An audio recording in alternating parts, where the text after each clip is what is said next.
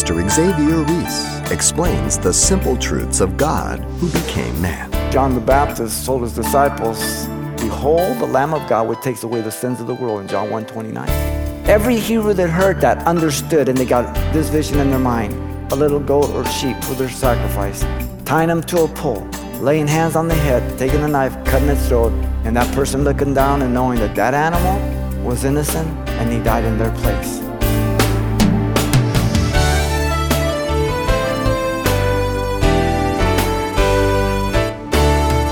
Welcome to Simple Truths, the daily half hour study of God's Word with Xavier Reese, Senior Pastor of Calvary Chapel of Pasadena, California. The punishment that brought us peace was upon him, and by his wounds we are healed. This passage from Isaiah 53 confirms that Jesus' death on the cross was not only prophesied of, but at the heart of God's divine plan for the atonement of sin. Coming up, Pastor Xavier draws our simple truth study for today from Luke's gospel account of the ultimate sacrifice of God's Son on our behalf. Let's listen. The prophetic hour that our Lord Jesus had mentioned often in the Gospel of John has been going on for nearly 34 hours, the hour. Though he knew from all eternity about it, there came a time when Jesus took on a human body and began to walk on his journey towards the cross. His ministry of three and a half years being over now, and the very hour is at hand here, he went through the amazing agony, as you know, in the Garden of Gethsemane, physically, emotionally, and spiritually. By the time Jesus had been crucified at nine in the morning, he had been up all the day before all that night, about 28 hours plus six on the cross. He had been taken to Annas and beaten, John 18 13. He had been taken to Caiaphas and also beaten, plus interrogated on both of those religious trials in Mark 14 65. He had been taken to Pilate, sent to Herod, and then back to Pilate.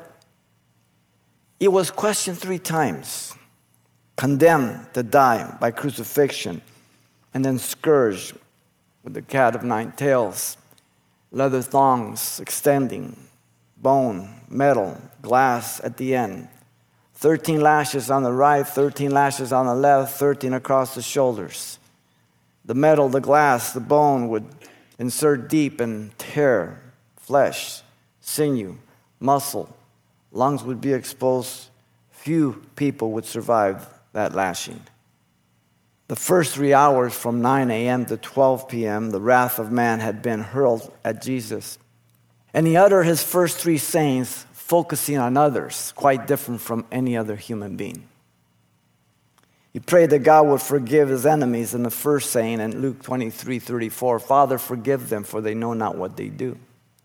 He assured the thief on the cross that he would be with him in paradise that very day. in the second saying in Luke 43, 23 43. Today, you will be with me in paradise. He entrusted the care of his mother to John in the third saying in John 19 25 through 27. Woman, behold your son, behold your mother. The last three hours, Jesus uttered his last four sayings, focusing on himself as the wrath of God was poured out on him. He cried out in agony over the separation of the fellowship between himself and the Father. My God, my God, why hast thou forsaken me? In Matthew 27 46. He expressed his horrible thirst, both physically and spiritually, in John 19 28. I thirst. And he proclaimed victory over soul, it is finished at John 19, 29 and 30. In this last saying, the seventh saying, Jesus expressed his joyful dismissal of his spirit to the Father. Luke 23, 46. Listen. And when Jesus had cried out with a loud voice, he said, Father, into your hands I commit my spirit. Having said this, he breathed his last. The seventh saying of Jesus from the cross regards his death which is characterized by three things. First, the loving relation, Father. Second, the trusting expression, into your hands. Thirdly, the willing submission, I commend my spirit. The loving relationship is the foundational one, Father. Jesus was consciously aware that he was speaking to his Father and not hallucinating like many people profess. He was not out of control when he expressed, My God, my God, why hast thou forsaken me? But declared the very same due to the fact that he had been separated from the Father for the first time from all eternity in a way that you and I have no understanding or comprehension to its full end or ever will on this side of heaven, as he became sin for us. Because God is holy, he cannot look upon sin, he must judge sin. This is made very clear in Matthew 27 46. He was not drugged with the wine that was customarily given to crucified individuals to relieve some of the pain, though it was very little that it relieved. Jesus refused this in Mark 15 23. So, in effect, he took the brunt of all the pain that goes along with crucifixion, which is one of the cruelest way and the most horrible way to die. He was very aware throughout his time on the cross and at the point of his mission that it had been accomplished. Having said, It is finished, which was the assessment of the accomplished goal in John 19 30. What God purposed, He accomplished. It wasn't just a religious monument or a religious act. Notice Jesus was crying out prophetically. He cried with a loud voice to his Father. The quote is from Psalm 31 5, which expresses confidence in God's deliverance. But the word Father is substituted by Jesus for the phrase, the Lord Yahweh Elohim of truth, because Jesus was interpreting and saying, This was the prophetic prophecy of me as I'm on the cross. He's the author of his word. the word loud means great, and it's used of intensity in its degrees with great effort of the affections and emotions. In this case, declaring the prophetic accomplishment. Kind of a satisfaction, if you will, if you've ever worked hard towards a goal and you've gone one objective after the other and when you finally cross that line, it's sort of a relief to an extent. This is the idea. The word is the same one Jesus used calling Lazarus out from the grave in John 11 43 with a loud voice. Notice this day and time had been foretold from before the fall of Adam and Eve. God knew Adam and Eve would fail. He gave them the prophecy of the virgin birth, the seed of the woman in Genesis 3:15. There would be a temporal wound to the heel of Jesus, the cross, but temporal. There would be a, a crushing of the authority of Satan, his head, destruction. God gave them a free will to exercise in obedience or disobedience in the garden in order to demonstrate their love for God in Genesis 2:16 and 17. Because God never forces you to do anything. He never forces you to go to heaven, and He certainly never forces you to go to hell. So if you don't know Jesus Christ, God is here to knock on the door of your heart to let you know how much He loves you and that He died for you and that you're headed for hell. But you don't have to go there. You can call on His name and be saved. This is the love of God that we don't understand. There was no other person involved in the work of salvation but the Father, the Son, and the Holy Spirit at the cross.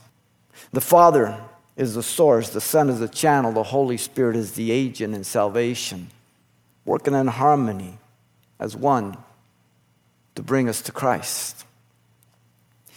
Notice Jesus was communing with his Father. This relationship had always existed from all eternity, as I said. God is eternal and has always existed. People always say, well, who created God? Well, nobody. The Bible says if you believe Genesis 1, then you have no problem with the world. You understand it perfectly. You understand why there's evil. You understand why people do the things they do. You can understand the creation that is fallen. But if you reject the record of God in Genesis 1 and 2, then you have to be clever to invent a system to explain our world as it is. And then now you've got a bigger problem. You've got to explain where evil comes from. And if you believe that man is good, where's the evidence coming from when all history of man says man is bad news? So if you accept the record of God, the world makes perfect sense. God had conversations with the Trinity since the beginning of time and we've known it. In genesis 1.26 he says let us make man in our image a plural pronoun. God wasn't speaking to the horny toads and lizards father son holy spirit our image. We're creating the image and likeness of god. You are technically a spirit being the real you the real me. He's giving you this body to communicate as we'll see as we move on. But the real you is spirit. The relationship was altered at the incarnation of the Son. Eternal fellowship, yet it was altered. The fellowship that existed from the beginning is given to us in John 1 1. In the beginning was the Word, the Word was with God, and God was the Word. And then in verse 14, the Word became flesh, and we beheld His glory as the only begotten of the Father, full of grace and truth. Something changed there. Something happened. Jesus left his abode and came to earth in the incarnation. The Son, who was God, took on flesh at a set day, right on time, Galatians 4 4 says, When the fullness of time had come, God sent forth, made of a woman, under the law. He sent forth his son. Now, if he came the first time, fulfilling over 300 prophecies, many of them as he's on the cross, what would give you any inclination to think that he's not going to fulfill the rest? And right on time. People mock the second coming of Christ. Oh, you guys been saying that since my grandma's day. Well, be patient. He's coming. He's not tardy, he never has been. The relationship was interrupted as he became sin for the world on the cross. You remember John the Baptist told his disciples as they told him that more people were going to Jesus, and he said that he was sent to send them to Jesus. He said, Behold, the Lamb of God which takes away the sins of the world in John 1 29. Every Hebrew that heard that understood, and they got this vision in their mind. A person bringing a little goat or sheep, whatever the requirement for their sacrifice, tying them to a pole, laying hands on the head, taking a knife, cutting its throat, that animal hitting the ground. And that person looking down and knowing that that animal was innocent and he died in their place. God schooled the Jews for 2,000 years and they missed their Messiah. Jesus was now in fellowship again with the Father as the wrath was poured out, he was separated from the Father. Now the wrath's over. He's in fellowship with God again, the Father. But he's still here on earth. The atonement was accomplished at the cross, not in Hades, as so many teach today in the positive confession movement. That's blasphemous. If you believe Jesus went down to Hades, to finish the atonement and the payment made to Satan, that's blasphemous. The fall was disobedience against the Father in the garden. The payment was made to the Father, and it was finished at the cross.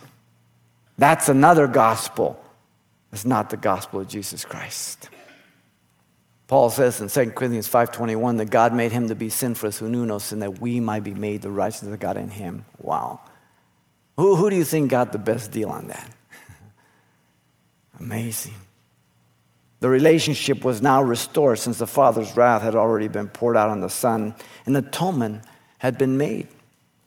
Jesus fulfilled the propitious requirement to satisfy God's wrath for the entire world. 1 John 2 2 says, And He is the propitiation for our sins, the believer. And not only our sins, but the whole world. You see, if Jesus was the propitiation for the whole world, that means the whole world has a potential to be saved. You cannot believe in the chosen frozen mentality that God only elected and chose the few to be saved and damned the rest.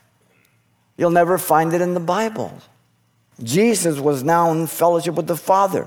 There was darkness, as you know, from 12 noon till 3 p.m., yet it was full moon. It couldn't have been an eclipse. You can't explain it naturally. The veil was rent in the temple.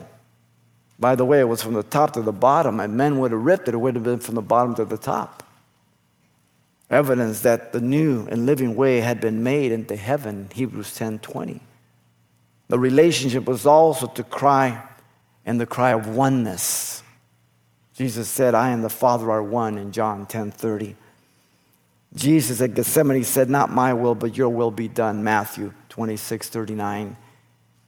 And the Father declared that He speaks through the, His dear Son in these last days in Hebrews 1 1 and 2. God, who at different times and in diverse manners spoke in times past through the prophets, has in these last days spoken unto us through His Son, Jesus Christ. Nobody else. Allah cannot save you. Krishna cannot save you. Peter cannot save you. The Pope cannot save you. You certainly cannot save yourself. Only Jesus Christ. God is very narrow minded. The loving relationship is revealed by the word Father. Notice, secondly, comes the trusting expression into your hands. Jesus was declaring his complete confidence in the Father, listen, at death. The death of Jesus was real. He actually died just as he actually hungered, thirsted, tired, slept, bled, just according to the gospel. Don't believe that he fainted according to the Passover plot, which is a complete lie. The death of Jesus was confirmed by the soldiers who examined the other two malefactors in John 19 33. The death of Jesus caused Pilate to marvel that he had already died in Mark 15 44. The death of Jesus is attested in all four Gospels. In fact, his death is crucial because the death was the payment, the resurrection is the receipt of guarantee that the payment was accepted, paid in full. The death of Jesus was the most unnatural of all things, said G. Campbell Morgan, and I quote him here. The death of Jesus was unnatural. That is to say, it was out of the true order of human life according to the economy of God. Death is the outcome of sin. Jesus was sinless. You remember being small and your dad or your mom maybe gave you a spanking when you really didn't deserve it. They were mistaken. But you know you deserved it anyway because you escape other times when you did deserve it. Our inclination is towards darkness. Our inclination is to lie. Our inclination is to blame somebody else. Jesus had no sin. The greatest injustice that ever happened on this earth. The body of Jesus was petitioned by Joseph Arimathea, as you know, and he buried him in a borrowed tomb in Luke 23 53. He only needed it for three days, no big deal. The confidence of Jesus in the Father at death was only the result of his daily confidence throughout his life and ministry, though. My confidence at death, if the Lord tarries, will be the sole result and product of the process of daily fellowship with God.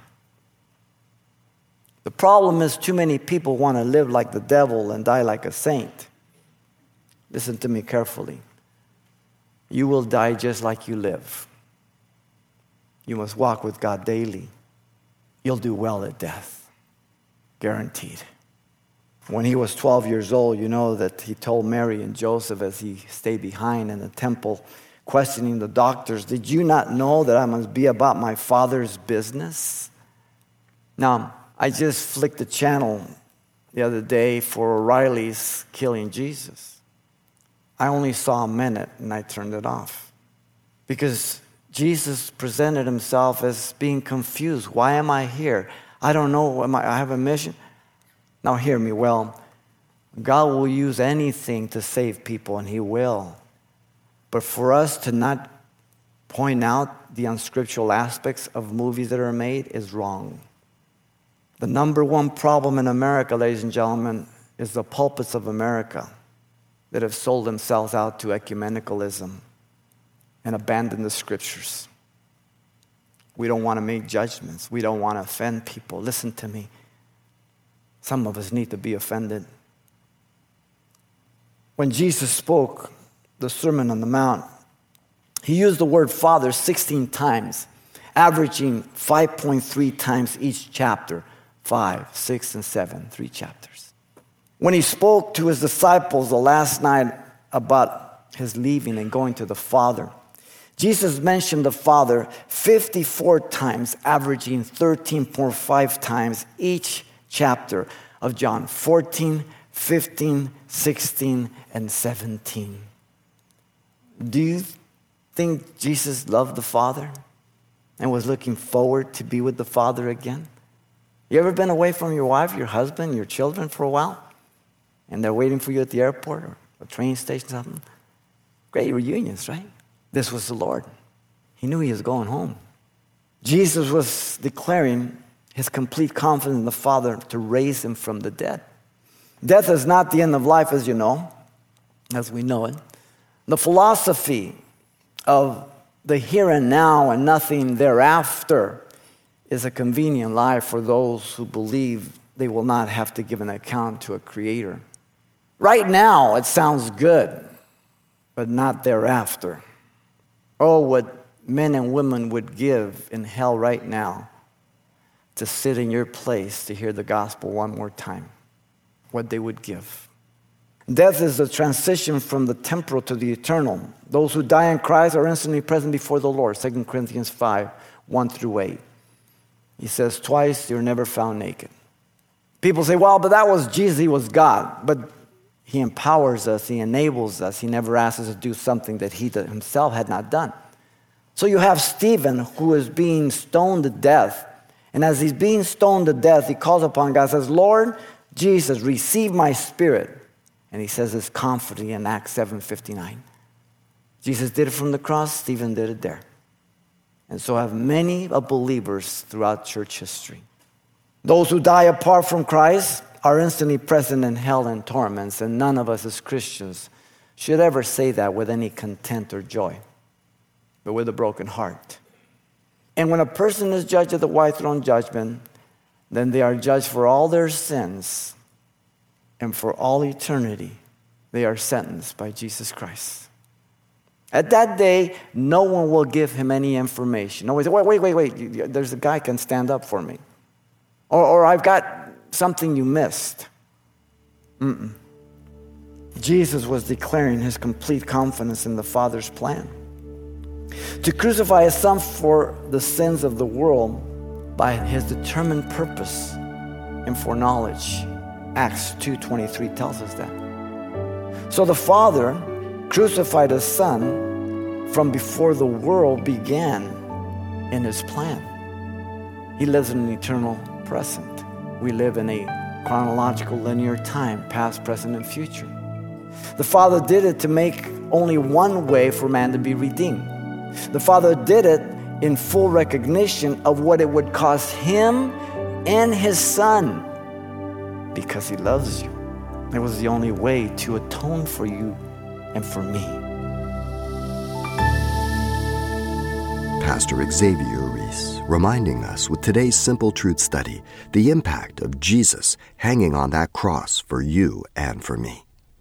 Now, you may be interested to know that today's presentation can be heard again anytime by way of the radio listings link at calvarychapelpasadena.com. Now, we need to let you know there's much more to this message to come next time as well. But if your schedule won't permit you to tune in, you can always pick up a copy of this message.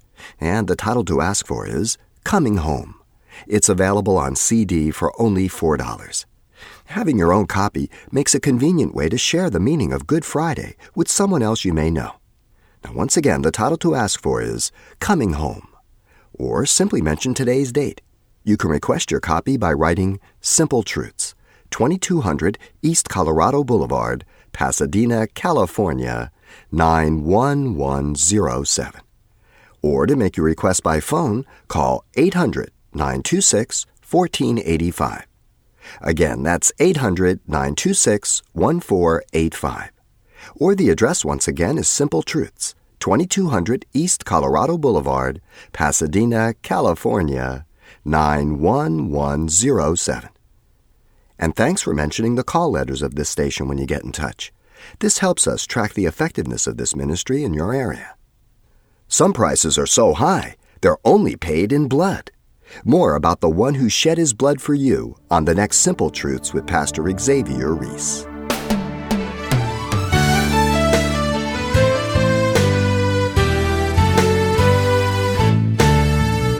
Simple Truths with Pastor Xavier Reese, a daily half hour broadcast, is a radio ministry of Calvary Chapel of Pasadena, California. www.calvarychapelpasadena.com.